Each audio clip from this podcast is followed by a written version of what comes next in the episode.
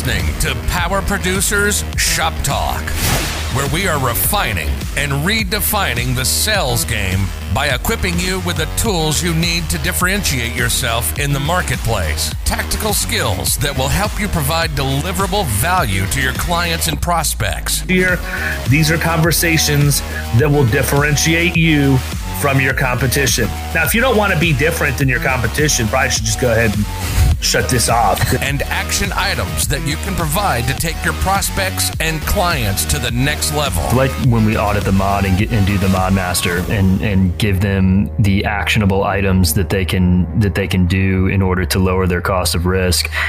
This is Power Producers Shop Talk. Production redefined. Reasonable and what wasn't, and and I think that you know that's that's spot on. And you know these people that we're talking with don't necessarily understand what their exposures are and what they can even do about them.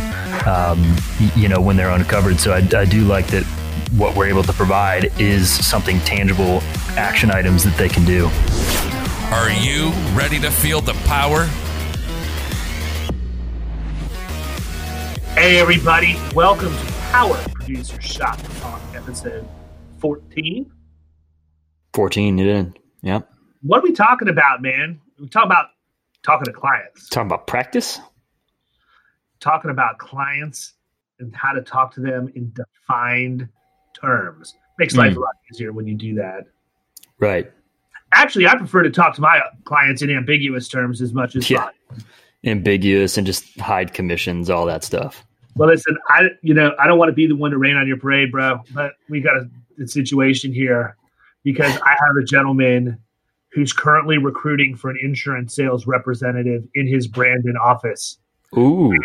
And by the way, this is in all caps, bold, and highlighted in bright yellow. Base pay slash benefits plus commission and incentive opportunity. There you And go. definitely did their research because the next sentence says, with your background, experience, and location, I thought that you could possibly be a good fit for this opportunity. Where do I sign up? If you're interested in finding out more about this opportunity, I would be happy to talk with you further about it. Please reply to this email. Let Was me know a Was this a LinkedIn time. message or just, No, an- this an is act- direct email. that's that's fantastic. I'm wondering if this particular person would like for me to call live on a podcast That would be so interview- good. an interview for this job. There, there's a chance. that Please could do happen. it. Yeah, there's a there's a chance that could happen. Not. Wow.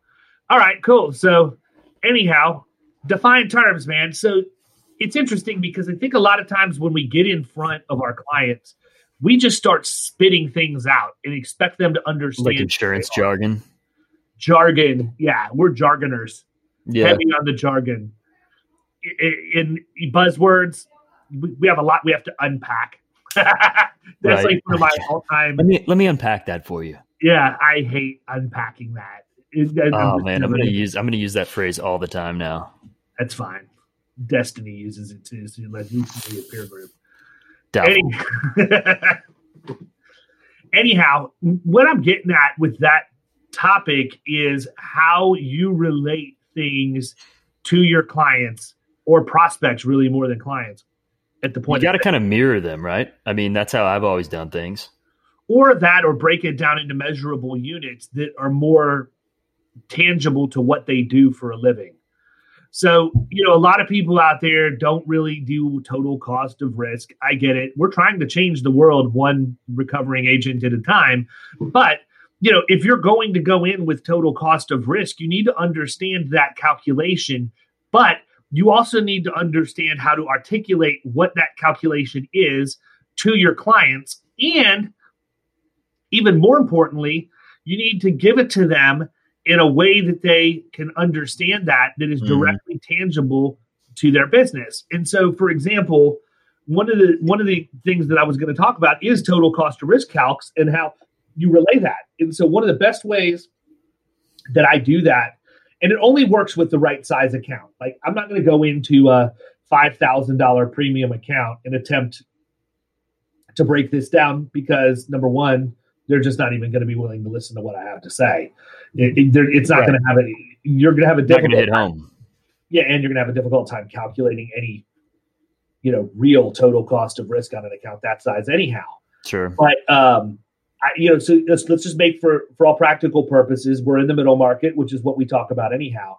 But you have there, there's an art to doing this. So number one, if you're at the point of sale, it has to be done on an assumption basis because you may have gone in and done like a mod audit, or you may have some premium information or whatever else. But most of the time, you might know sales, but you're definitely not going to know profit.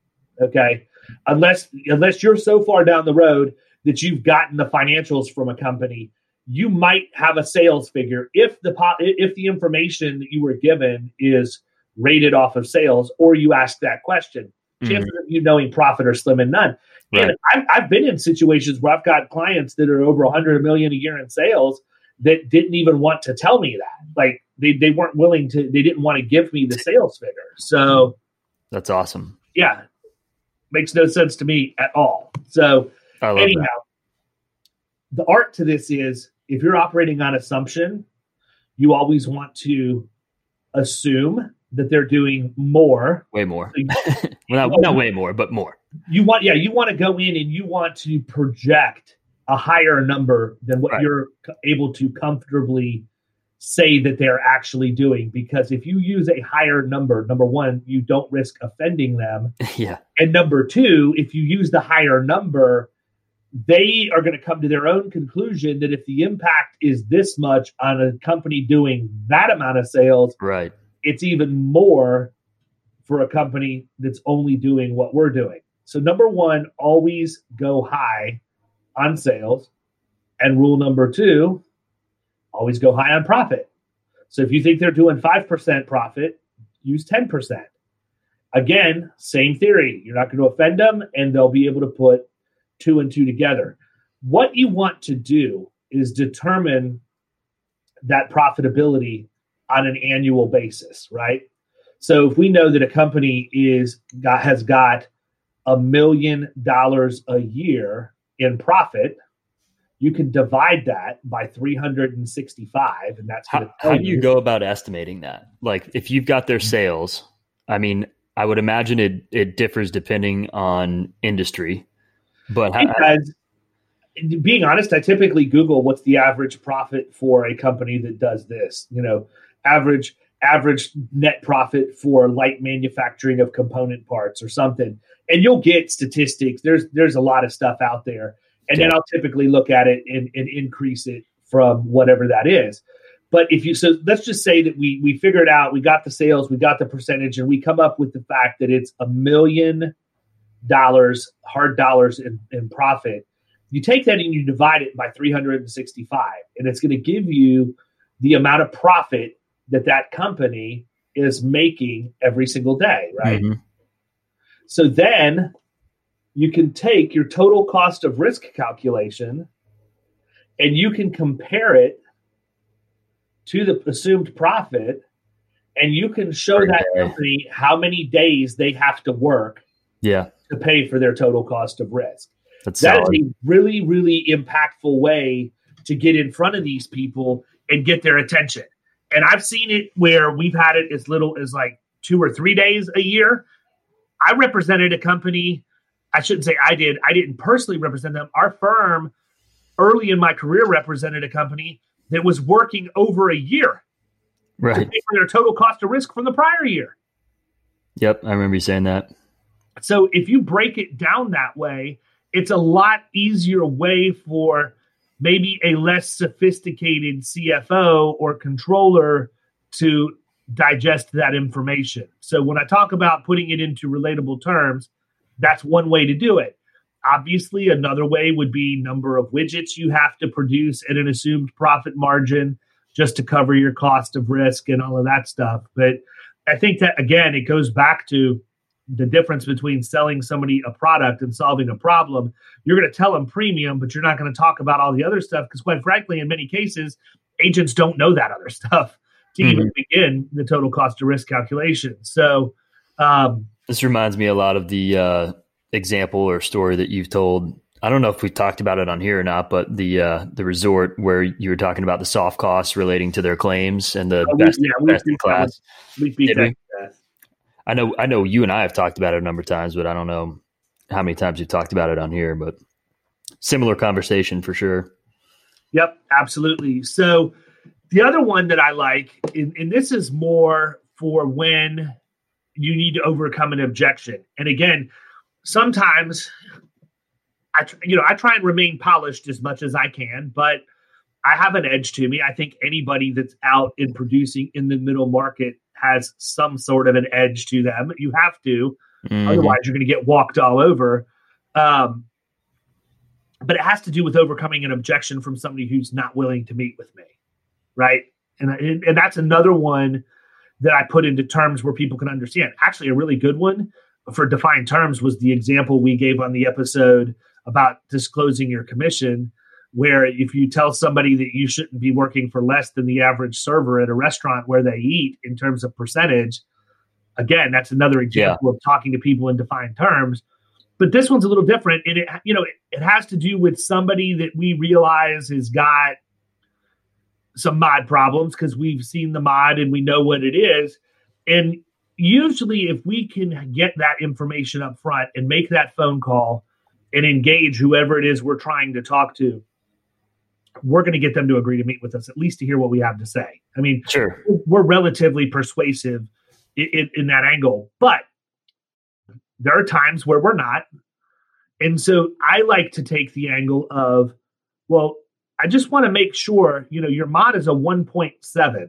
And based on what I can calculate, and I have no real information about how much you're paying in premium or whatever else, but I have a rough idea on the size of your company and I know the class codes involved in all of that. And I feel like, you know, we're talking about at least $20,000 worth of savings for a 20 minute meeting so, are you telling me that you make more than $60,000 an hour and that's why you're not willing to meet with me for 20 minutes?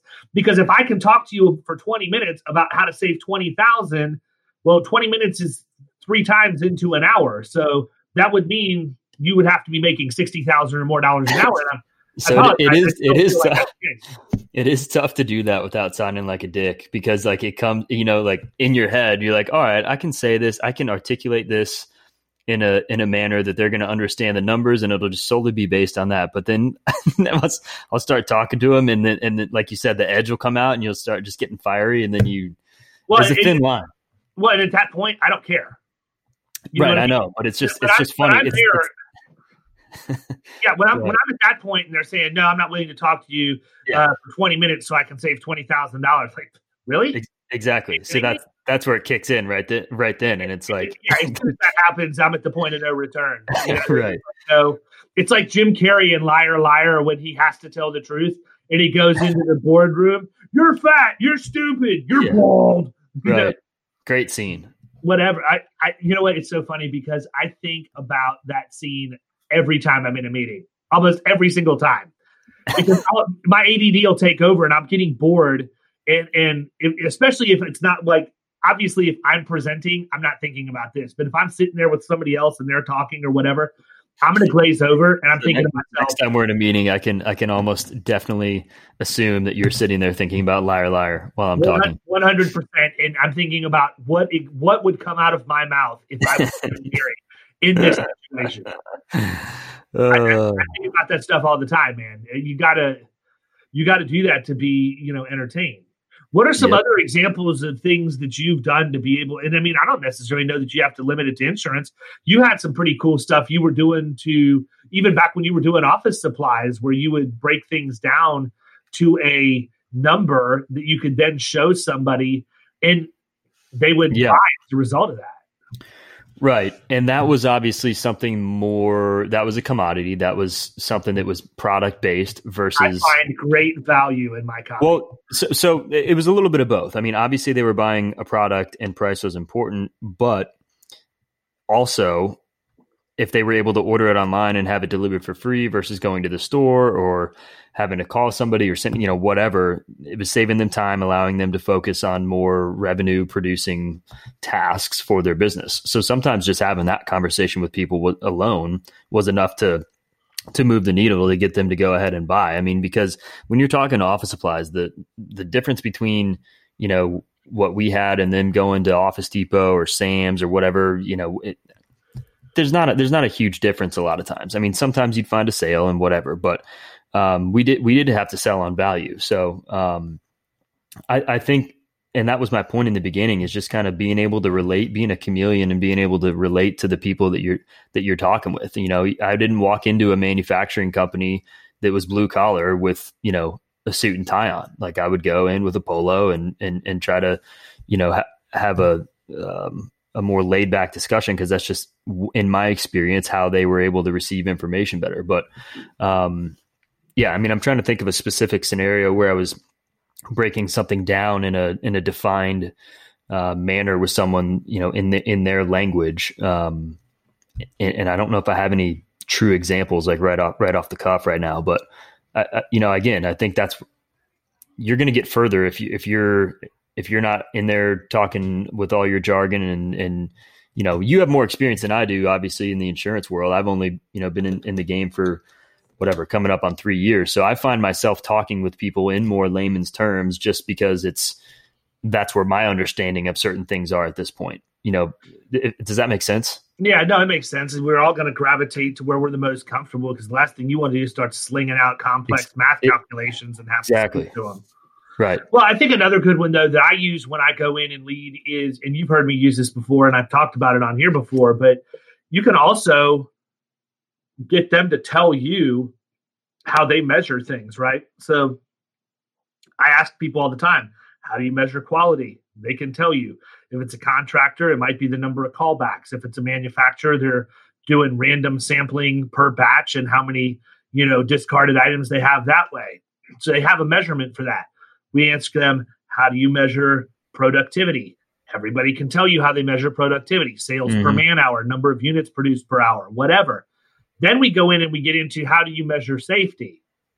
And it's crickets, right? Right. Most people people not being hurt like uh, yeah, well a lot of times what they'll do is they'll go to the number of days accident free as a measurement. And I sure. really I really don't like that because that incents people, you know, supervisors to maybe brush some things under the mat that shouldn't have been brushed under the mat.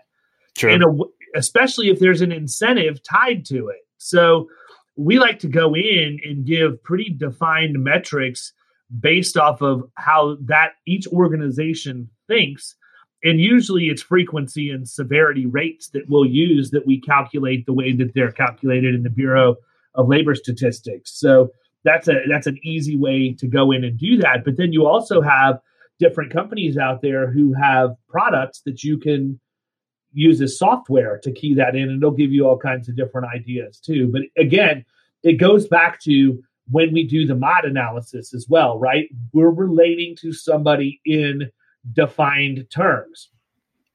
When we present that, we can show them how many mod points are attributed to a body part, yeah, and an injury cause, an injury type, or my favorite, by employee. And if you really want to get a business owner or decision maker fired up, tie the, the amount of mod points and then subsequent one year and three year premium increases to each employee who had an injury. Now, I'm not saying that they need to run out and fire these people or that the claims are invalid or whatever else. What I'm telling you is from a psychology standpoint, if you can tie it to a person, they're going to have an emotional mm-hmm. response mm-hmm. when you do that. Much more so than saying, yeah, three abdominal injuries in the last 12 months. Can you please expand on that for me? No, right. that, they're not going to get excited about that. Right. If you say, What's up with John Smith? This guy's had three claims, two of them in, with indemnity over the course of the last two years. My question is, why was he here for the third one? yeah. No, I mean, that's know? a good point. Mod Master, you don't get very much more defined than that. you know. Yeah, and I mean it's not limited to Modmaster. It's any of the even their competitors have very right. good graphics, and you know that whole that concept. It's interesting because my mind has really been opened up over the course of the last month in terms of looking at options outside of what Zywave brings to the table. Mm-hmm. You know, unfortunately, we're at a point right now where I'm negotiating my contract with them for the renewal in, in next July. I wanted to get it out of the way, and that didn't go so well the first yeah. time around. So I've I've tabled, you know, porched that discussion for the time being, and I'm looking at other options out there. And there are options like Magic and some others that I'll be honest with you, man, they've got some pretty slick products, and they mm-hmm. do a good job about how to relay that information. The, the one thing I think that we need to do, and it's actually something that we are in the process, we're going down the road in Killing Commercial where we're putting these little subcommittees together for specific things. And one of the subcommittees we have is on graphics. So we're working on creating a proposal template that is a good, solid proposal template for any kind of middle market company. And a group of us are saying, we need to include this, we need to include this. We're going to pretty it up, have a professional graphics person, you know, give it a once over, and then we're going to roll that out. And everybody that's in Killing Commercial will have access to that template and use it. I want to do the same thing with infographics around the mod report because what I don't like are a lot of bar graphs and line graphs. Yeah. I think that people it becomes relate, repetitive and yeah, I think people relate more to an infographic with like pictures or multiple colors and all of that stuff. I'm gonna tell you what, man, Magic has a really solid product um, as far as that goes. I, I was impressed when I looked on their website and I saw the infographics that they um, that they have on there. I was really attracted to that. So mm-hmm. we'll see how everything shakes out in the bushes. But you know, again, another way that you can get in front of your client. Here's another one that you need to define for them. You need to define what you're going to do from a service standpoint. And we talked about this on, you know, the podcast actually episode 12 about setting expectations. Right. But, you know, you have to do that. Setting expectations for clients is paramount because if you don't set them, they're going to formulate their own and they may not be even remotely close to realistic. No. Right? I heard it. I, I, was part of a deal. I mean, I lost my mind on one of my videos and blog posts this week that basically said, quit complaining when you lose an account.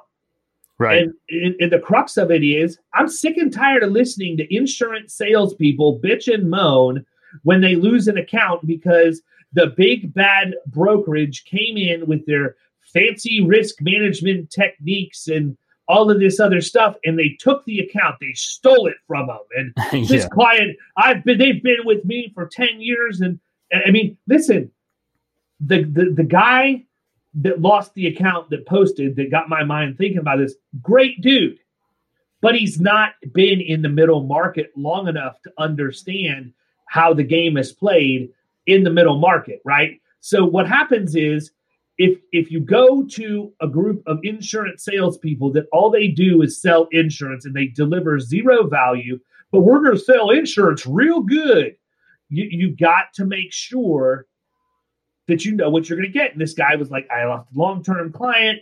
You know, the big brokerage came in. They had all this risk management stuff, promised all these things, and they actually paid five thousand dollars more to the big brokerage mm-hmm. to leave me. And what happened is everybody and their brothers piling on in this post, right? Every one of them, they're coming in there and they're giving you, oh, it sucks. Clients are so fickle. They'll leave you on a nickel. Well, no, not really. They paid five thousand more to go to this other agent. Was that Why? was that Dr. Seuss that made that comment? Yeah, and it, it, it's just like every one of them. It's like you know, you bust your can for them, but you know, you get the certificates out on the time on time for them. Listen, people, I'm not going to give you the whole freaking thread. What I'm going to tell you is customer service. It doesn't cut it.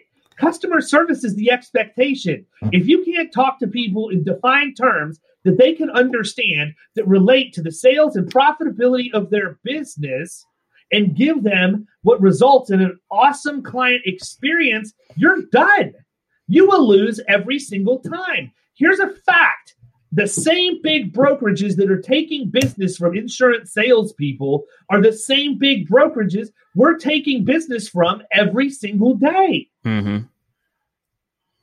Cut yep. it out. Quit your whining. God, it drives me nuts, man. I get so irritated when I hear that. People licking their wounds, playing the role of the victim. If somebody comes in and does something dirty, okay. Yeah. That's a different story. But if somebody right. came in and they offered and just outvalued and outvalue propped you, then I mean you need to learn from that, move on and, and fix it for next time so it doesn't I, happen. My exact words were the revenue that you lost by that account leaving you is the yep. tuition that you were paying to never to learn to never have to deal with this again. It's tuition go. at this point. There you go. Quit complaining, people. Nobody wants to hear it anyhow. It's, it's the weekend. Cheers. It's the freaking weekend. Time to get this party started. We're out. See